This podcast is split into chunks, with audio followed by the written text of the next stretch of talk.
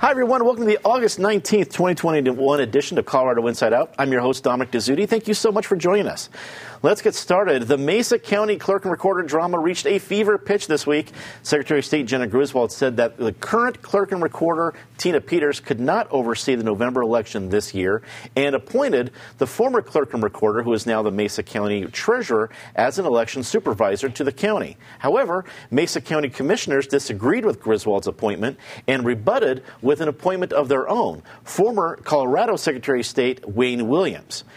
Patty, I didn't know this was going to get crazier from last week, but lo and behold, it proved last week was just an opening act. Where on earth do we go from here? Well, the eyes of the world, according to Mike Lindell, Mr. My Pillow, are going to be on Mesa County because although he hasn't been able to appro- approve election fraud in other places, this Mesa County thing is getting big. He uh, told Vice magazine on Wednesday. And interestingly, I mentioned last week people going to the mattresses. Apparently, Tina Peters has. She is in a safe house set up by Mike Lindell right now. Meanwhile, over in Mesa County, the great thing is Wayne Williams, who was the former Secretary of State, is playing nice with Sheila Reiner, who has been appointed. She was appointed by Jena Griswold. Wayne was appointed by the commissioners, and those two on their own decided they would work together. So we can assume Mesa County will not only have an election in November, it will have the cleanest, most efficient election ever because by uh, Wayne Williams, as we know, did a good job as Secretary of State, and he also was the one who hired Dominion, who is currently suing the voting systems, that is currently suing Mike Lindell, Rudy Giuliani, and um, among others, Joe Oltmann, who is on the lam because he failed to show up for a deposition. And he's from Parker. So the world is all watching our Mesa County for election fraud issues. And I don't know for sure, but I think Trump won Mesa County. So, I mean, if this is going to be the hotbed of election fraud, probably not a good example. But but, but, but this, this, this is May. May was when the leak came in. So who knows what the dog catcher maybe was coming up? That's a good point. That's a good point. Uh, David Kopel from the Independence Institute and DU Law School. So it's. Uh, it's very Colorado, I think, to see Wayne Williams and uh, Sheila Reiner working together, which is what you expect out of solid clerk and recorders and secretaries of state, which is great. But if for some reason they weren't yet, do we know who would have had the authority? Is it the commissioners? Is it the Secretary of State? Does the governor come in and break a tie? Do, do we even know how that works? It's, it, it's very confusing. Uh, Secretary Griswold did not purport to remove uh, Peters from the office and create a vacancy because she obviously clearly doesn't have that power. And the, the Colorado Constitution is clear that when there is a vacancy in, off, in county offices like clerk and reporter, the replacement is appointed by the Board of County Commissioners. The uh, Secretary Griswold's purported uh, order to Peters that she can no longer supervise the election, even though she can do other clerk things like record marriages and automobile registrations she bases it on Colorado statutes that say the Secretary of State shall supervise the clerks in their election duties, and the clerks have to o- obey the instructions of the Secretary of State. Now, it's kind of ex- a pretty big extrapolation to go from that to saying that she can remove an elected clerk uh, from from doing her duties. So we're in a very uh, un- unclear type uh, unclear situation that the, the laws don't really provide for. And it, to my knowledge, we've, I've, we've never had a Secretary of State uh, purport to assume uh, such authority. Penfield Tate, attorney with Tate Law, also a former state lawmaker. Uh, this is right up your alley. We have legal, we have state government, we have everything else here. So it's wonderful to have you here, Penn. Uh, you know, it's it, we're getting a lot into, which I think is appropriate, into the replacements of who can handle the November elections in Mesa County. But uh, the I don't want to bury the lead. There's also a big reason why we needed someone to oversee the November election in Mesa County is because the person who should be doing it isn't allowed to or shouldn't be doing it, and may right now not even be in the state. When you look at this circus, what stands out to you? Um, how incredible it is that someone elected to do a job would jeopardize the position they're in for the sake of furthering some weird political conspiracy ideas or thoughts out there. And in the process, apparently break the law in an effort to try to prove a conspiracy that, ironically, is questioning whether the law has been followed or whether an election has been stolen. I, you know, we've talked about this many times before on this show. Sometimes you can't make this stuff up. It's just so bizarre and so weird. Um, it, it's hard to follow. But I think um, Secretary of State Griswold had the authority to do what she did. Somebody had to do something. Um, if, the, if, if the county commissioners had acted sooner, maybe she might not have acted but someone had to do something. And so uh, Mesa County needs someone who has some level of credibility to run elections. Secretary of State Griswold is taking care of that. And making his premiere here at the Colorado Inside Table in Thomas Tafoya. Thank you so much for being here. Activist and community builder. There are a whole lot of issues here, a lot of different uh, angles. What do you think, what stands out to you as some of the most relevant things that we should be taking away from this uh, story? The thing that I'm the most excited about when it comes to this story is that both Republicans and Democrats are agreeing that how crazy this is, and they're willing to go to the mat to protect our democracy. Now, whether it works out that who has the authority, the commissioners, or what, what the fact is they're coming together at the right time to ensure that the bedrock of our democracy is protected. I was on the phone with some of my colleagues out in Fruita. They're very excited to see the state stepping in. I think we're going to come to a better compromise. From what I've read in the newspaper, uh, I'm a little concerned about the voting machines and whether they're going to have new ones or we're going to do this old school late night counting. But I believe there will be crowds there making sure they do it right. It'll certainly be entertaining to watch. Colorado Democratic Representative Jason Crow made headlines with his statement on Afghanistan this week. Crow, a veteran of the Afghanistan war, stated that the U.S. had plenty of time to handle the evacuation properly and that it should have begun months ago. Crow is joining forces with other representatives to urge Biden to keep the Kabul airport open as uh, for as long as possible. Uh, David, uh, it's a, a, huge international story, but as we're trying to do, you know, keep it to a Colorado angle, and Representative Crow certainly provided that. What did you think of his comments? Uh, they were sincere, and as he put out in, in an email uh, recently, he said he was heartbroken.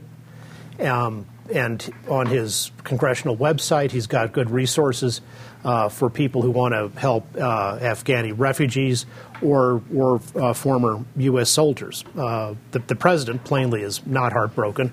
Brushed brushed a question off from George Stephanopoulos as saying, "Oh, that happened four or five days ago." Uh, which is consistent with what he told Richard Holbrooke, uh, President uh, Obama's special envoy to Afghanistan and Pakistan, uh, previously about getting getting our allies out in case of withdrawal. He said we don't have to worry about that. We did it in Vietnam. Nixon and Kissinger got away with it, and he's done the opposite of what the British and French are doing, which is sending in their military to rescue their people trapped behind uh, Taliban lines. The administration won't.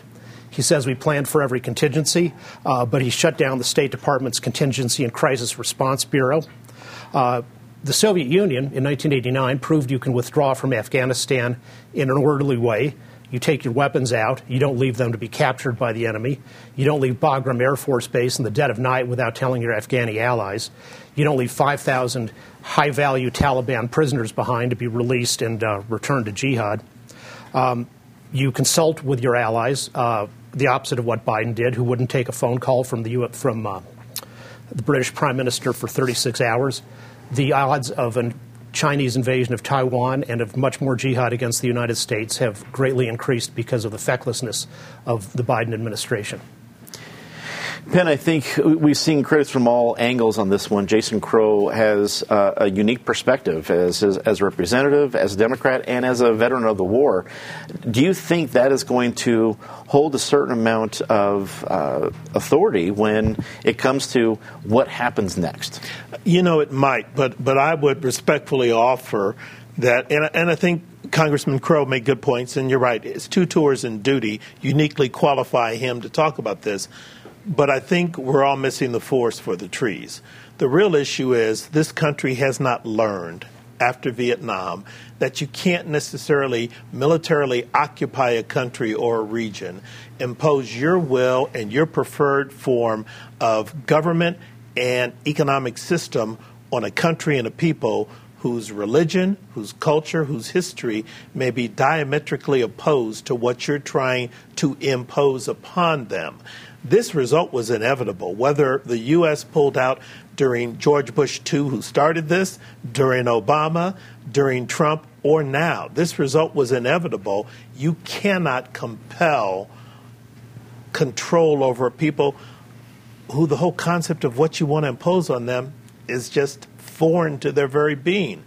And as a country, we've got to understand that with this administration and future administrations with regard to our foreign policy, or we're going to be right back here again. Ian, not only do we have, I think, the questions surrounding the evacuation, but we now we're seeing the pictures of them. But there are uh, Afghanistan refugees landing in different parts of the United States, including uh, some will be here in Colorado, and opinions coming out about that. So this is not just an opinion of well, we see it on some photos or some video of an evacuation, but now the the very people that we're hoping to secure what, what happens to them now. Um, how do you think Colorado citizens and Colorado organizations will be responding to the entire issue? Well, I believe that there are lots of groups that are ready to help resettle individuals. I think we have a larger immigration system problem all the way around of people trying to do this work. Um, you know, I'm 35 years old. 9 11 happened on my way to American history class when I was in 10th grade. Many of my friends were injured in Afghanistan, um, in Iraq. And what I would say is, I would agree, this neoliberal idea of nation building isn't working. We have homeless people in our own streets. We're rebuilding infrastructure and then blowing it up and rebuilding it and blowing it up in these other places. Um, you know, with climate crisis coming, we're going to have to figure out a better way to have an immigration system. But I would agree wholeheartedly with Jason Crow. This could have been done better. There's no doubt about that. And we should do our due diligence to get these individuals out. The ones that helped us and those that are seeking asylum, I'm for asylum seekers. Patty, we've gone from pictures of all these different people on C 17s to now where are they going to land and then what happens there. How, not just getting them out is a priority, what happens next. How do you think Colorado will respond? Well, I think with Jason Crow helping to push, Colorado will respond in a very welcoming way. You don't see any indication that if it is allowed to, you know, J- um, Jason Crow, he one of his staffers is a former Afghani interpreter, and he, Jason Crow was pushing early on to up the number of visas that were allowed for the people who needed to leave Afghanistan to make them work faster. And that's when you get into yes, the end was going to be inevitable. It did not have to inevitably be this bad. That they could have started moving people out a lot earlier. Certainly, we knew we were leaving. That had been announced. There was no excuse for that. And when David talks about weapons being left behind, you look at the planes and the tanks and everything that's been left behind, and like, if you knew you were leaving, I think you could actually get rid of those or disable those. You don't need to leave the Taliban in a position where they have a really well equipped army. School districts across the state are issuing various levels of mask mandates as classes begin this month. The changes are creating confusion for some parents and controversy among school districts, with some public meetings resulting in the need for security and police escorts of officials to cars. Uh, Penn, I can understand the confusion, but frankly, you need an advanced class in uh, geometry to figure out all the different angles of this issue.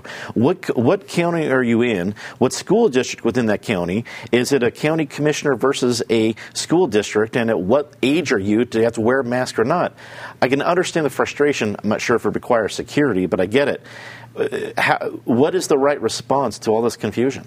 I mean, I think the right response is to take a step back and and as a community, acknowledge a couple things. Number one, the Delta variant wasn't planned. Number two, it's causing breakthrough infections. Number three, this disease kills people, and it kills and hospitalized kids. And and so I think once you accept that fact, the question then becomes, and so many people have said it, it's about the sciences, it's about medicine. What do you do? Masks have been proven to work. Vaccinations used to work until the Delta variant came around, and now, you know, we've got three U.S. senators with with with breakthrough infections of COVID, and so school districts, if they're going to act in the best interest of the kids and the teachers, and indirectly their parents, I think, have a right to impose um, these mask mandates. Yeah, there needs to be better coordination. You shouldn't be a parent waking up in the morning, have three kids in three different schools, and not be certain what you're supposed to do with each of your children. Um, we've got to have better coordination, but part of the problem is we've still got people running around without masks who refuse to get vaccinated. So you've got a fundamental disagreement with some people who are basically saying, I want to play Russian roulette with your life and my life and do nothing. And that's we've got to figure out a way to break through and address that issue. Ian, local control for school districts has always been an important issue in Colorado, and with the various populations we have, it's it's good that we have that. But in this case, it's creating a lot of confusion. Do you think it is time for uh, whether it's a state mandate or some state guidance to step in? Well, I think state guidance from health officials is always a good thing. We saw that through the pandemic. I'm really in favor of precautionary principle. What can we do to save the most amount of people and protect the most amount of people? And that's to wear masks. I mean, simple. But we can't pretend like masks is the only thing that needs to happen. We need real procedures and guidelines for isolating people, for closing classrooms, for actually talking to parents, for letting teachers know. I would say a lot of people are caught up in the mask mandate. It's those deeper issues that are really important. And, you know, for people of color, for youth who are dying at higher rates, exposed to higher levels of pollution. That's a real deal for us. And I would think in rural Colorado, where you have to go much farther to get to a hospital and there are fewer beds, that they would be a little bit more precautionary. Patty, uh, like we talked about, the confusion I can at least understand. I can uh, empathize with, with parents, but uh, where I got confused was seeing the images that uh, different police and security needed at school board meetings and officials needing escorts to their cars. Uh, these are big decisions, but it shouldn't come down to personal threats of safety. Um, w- when you looked at all these different headlines, uh, what what came to you? Well, when you talk about personal safety, look at the last year and a half, how uncivil our society has gotten, and there's no question it has become worse uh, it's not just ac- words that people are using now. Now that they can get back together, it's also actions. So that is not surprising. It's dismaying, but it's not surprising. In some states, like Washington, I believe, just adopted a mandatory rule. You also have other states like Texas and Florida, which will not allow schools to have any rules. And then in Colorado, you Polis has pretty much gone to it's the, up to the school district and the counties, even though the state health department has advised here is what is best, here is what you should do. It's a very strong recommendation. Will we go to the point where we have a statewide mandate? I don't think so at this point, as long as the numbers kind of trend down a little bit from where they're going in Colorado. But we would certainly like to see the tempers calm down a little bit. David, Douglas County is an interesting point for me because you have county commissioners saying no mask mandate. You have a school district saying, yep, yeah, yeah, we're actually going to have one. Uh, who has the authority in that race? It, it, it's not clear, and you'd have to go back to the, the statutes that, that set them up. Um, but it's also one thing that is very clear is that uh, some of the people who put up the lawn signs, I believe in science and all that, most of them have never read a scientific study on this topic and the science is and the studies are much more mixed uh, than the believe in science people uh, acknowledge. There's not one nation in Europe that imposes mask mandates on, on, on small children. The European Centers for Disease Control recommends against it because when you take a precautionary approach, you look at the whole picture of health and well being, and it's well known and obvious that small children need visual cues from people who are talking to them to socialize, to, to learn how to talk. And now we're going to have some children who have been deprived of that in school uh, for years. And I think the, the harms of that greatly outweigh the infection risks. Governor Jared Polis, uh, alongside tribal leaders, rescinded the 19th century proclamations that resulted in the Sand Creek Massacre and other acts of violence to Native Americans. Surrounding the rescission were conversations about the history of Colorado and its treatment of natives and the trickle down effect proclamations like these caused. Ian, we start with you on this one. How significant were the actions we saw this week? Well, I mean, there's something, but after talking with those in the Native community, we want more. Uh, my ancestors are Jicarilla Apache, aka Dinde, and Ohkay Owingeh, which used to be called the San Juan Pueblo. Uh, we want to start by saying we need to put an end to Line 3. We need our officials to stand up to these transnational corporations that are seeking to be the end of us, according to the IPCC, the International Panel for Climate Change. We also want to acknowledge the missing and murdered indigenous women that surround this industry and this work, and we want to talk about land back. Um, you know, this is happening at CSU with the Hughes Stadium. That's also happening with CU with their 300 acres. I myself sit on a diversity inclusion for the um, Natural Resources Committee uh, or uh, division for the state of Colorado, and we've been arguing about Fisher's Peak. Right here, we are changing the names from colonizers, and yet we're giving new ones uh, at the same time. And so, you know, I was invited to this event. Unfortunately, I wasn't able to make it. What I told Jared Polis' staff is, you know, this is a, a step They all add up, but until you're really giving us our land back, uh, you know, there's not much else we can say. You know, my ancestors owned uh, claimed and protected for years the you know, the sand dunes as one of our sacred places. You can go there and see books about us. Yet we don't have a reservation. Uh, we don't have our own land in the state of Colorado. Unfortunately, only two do. Yet because we were the headwater state, so many peoples came here for the abundance of the ecology, and so we have a lot of work to do. I hope I see Jared Polis trying to take a victory lap on this. We're clear; it's not a victory lap to us all the way.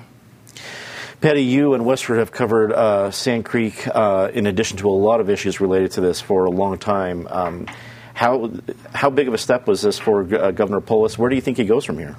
Well, when you look back over the st- history of the state, this actually was a very big step. Not when you look at what happened to the indigenous peoples, it, but when you look at how history's been taught. People didn't hear about Sand Creek 25 years ago in Colorado. They didn't even identify the site of the actual massacre until about two decades ago. It became a National Historic Site. If you've never been there, you should go. It's an amazing place. Um, so people slowly have begun to understand what it means who weren't introduced to it earlier. In 2014, uh, which is the 150th anniversary of the Sand Creek Massacre, Governor Hickenlooper stood up and apologized on behalf of the state to the descendants of those who had been killed there. So that was a major move. It's just starting. There's so much more. I listened yesterday morning. I was at that ceremony um, on Tuesday, but I also listened yesterday, the state naming board, when you're looking at all the other things that need to be renamed in this state. We have five different proposals to change the name of Mount Evans, and that's not the only thing we're going to have to deal with with Mount Evans, who lost his territorial position because of what happened at Sand Creek, but we still have a street named after him. We have a town named after him, and we have a lot of names that are insulting to the people of this state. David, what did you think of the move from Polis? Well, it had no legal effect because the uh, they, those proclamations uh, expired by their own terms. They were issued in the middle of the Colorado War, which was a land back movement started by the Cheyenne, the Arapaho, and the Apache to exterminate the settlements in Colorado and get their land back. And they got off to a quite good start. There were only three trails going into Colorado. Everyone was shut down. Uh, the mail mail was shut down. All the telegraph lines were were cut, and uh, the uh, the settlers in Colorado came close to starvation during that war. That war ended on October 14th, 1865, uh, when the Cheyenne, Arapaho, and uh, uh, Apache signed the Treaty of the Upper Arkansas, which brought the war to the end and the end of the proclamations. In the course of that war, the Sand Creek Massacre was a war crime, and it, because it included the execution of non combatant uh, women and children who had been captured. And the United States government, in that treaty, uh, acknowledged the gross and wanton outrages at Sand Creek and paid reparations. So the federal government's been on top of this uh, matter for a long time, and uh, there's still quite obviously uh, a great deal of ignorance in Colorado, not only about what happened at Sand Creek, but also about the broader context of the war. Penn, wrap it up for us. You know, there's a recurrent theme that is occurring in our society where I think we're beginning to have to understand we've got to make right for the history in this country, whether it's land back uh, for indigenous people, whether it's reparations for blacks, whether it's re examining foreign policy and the injustices that we've committed around the world and some injustices we continue to commit within this country. I think questions are being asked, um, positions are being staked out, and I think change is coming. Real and hopefully lasting change is coming because I think younger people are fed up with some of the junk they've been taught, they've watched, and they've heard about, and they want to see things done differently. And I say bravo for them. It's been a great show, but a chatty show. It's time to uh, go to our favorite part, Disgrace of the Week, but let's do it rather quickly. Patty? Let me return to the Western Slope and Lauren Boebert, Congresswoman Lauren Boebert. We just learned this week, because she filled out her financial forms wrong, that her husband earned a million dollars over two years consulting with oil and gas. David. Disgraceful is the uh, behavior of Afghanistan's former president, is the current legitimate president of Afghanistan, the former vice president, Amrullah Saleh, uh, is leading guerrilla resistance in the Panjshir Valley against the Taliban, a group that has support of only about 5% of the Afghan population and wants to impose a foreign ideology on them. Penn. Uh, that we've had restrictions placed on the Colorado River because as a society we just haven't been careful about how we use a precious resource we can't replace water. And those restrictions are coming up upriver. They will flow upstream. Ian. Yeah, I'd like to call out the Aurora City Council for voting down having a climate crisis committee, given everything that we're seeing and uh, day after day of air quality. It makes no sense to me. Time to say something nice about somebody. Patty. Peaches. The Palisade peaches are in. You can go to three different festivals across Colorado this year in Lafayette and Fort Collins and Palisade. They finally had a fantastic weather year, so go and get your Palisade peaches. David.